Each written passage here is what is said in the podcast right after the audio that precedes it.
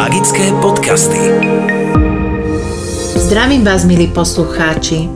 Volám sa Hajnalka Svičová, som astrologička a zároveň terapeutka tradičnej čínskej medicíny. Strom zdravia, tradičná čínska medicína s Hajnalkou. Čo nám Luna našepkáva na tento týždeň? Podľa tradičnej čínskej medicíny je v decembri našim najslabším orgánom hrubé črevo. Poďme ho teda spoločne posilniť. Aké potraviny pomáhajú hrubému črevu? Napríklad fazulázuky, čínska kapusta, karfiol, kel, baklažán, šaláty, napríklad čínsky šalát, figy, fermentované potraviny, ako je kapusta, cvikla, pikles, tamariomačka, misopasta a tak ďalej. Z obilí by som si spomenula rýžu a hlavne pšeno, preto, lebo pšeno neobsahuje lepok, je zásaditý a nevyrába v tele hlien.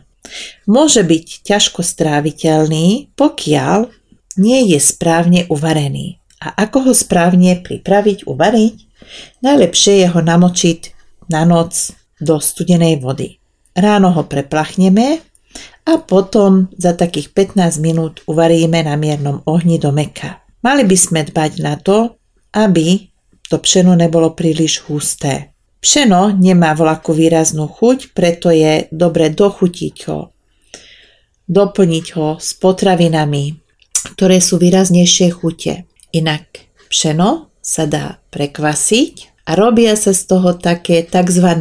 tvarohové plnky, také falošné tvarohové, ja neviem, tyčinky poliaté s čokoládou, takže kvasený, e, kvasené pšeno je fantastické.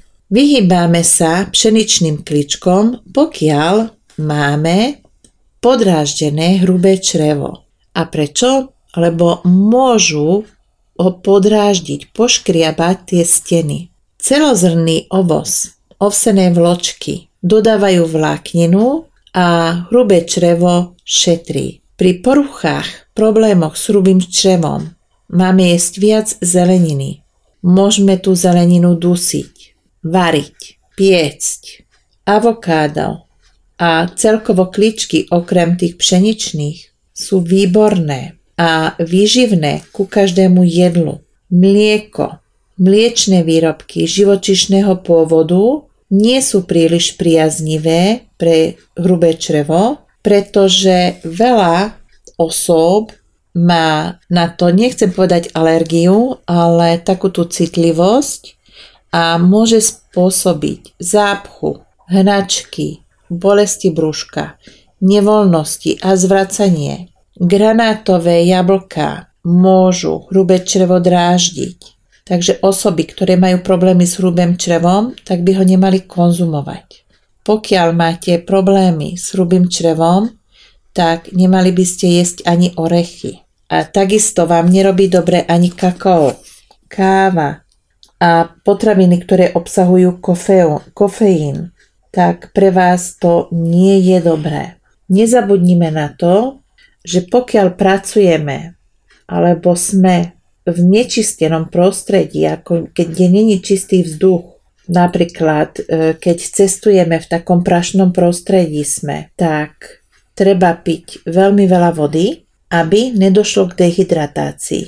Takisto veľa vody máme piť cez leto, ale ani v najväčších horúčavách nepijeme studenú ľadovú vodu, lebo ochladzujeme tým tráviaci trakt a spomaluje sa naše trávenie.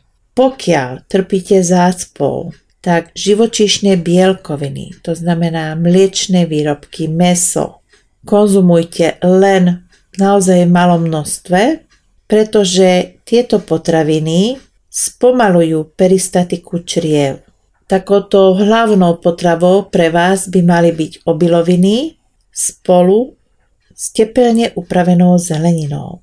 Taktiež nezabúdajme na to, že sojové boby vyrábajú v tele hlien a mali by sme ho, mali by sme ich používať len naozaj nepravidelne sem tam a hlavne cez zimu.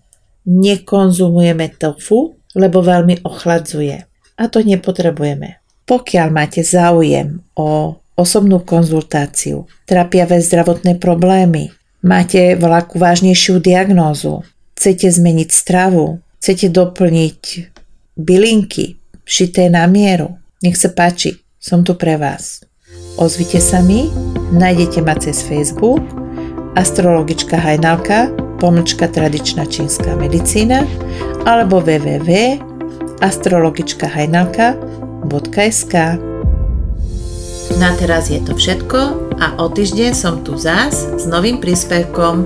Teším sa na vás o týždeň. Čaute, Hajnalka. Magické podcasty.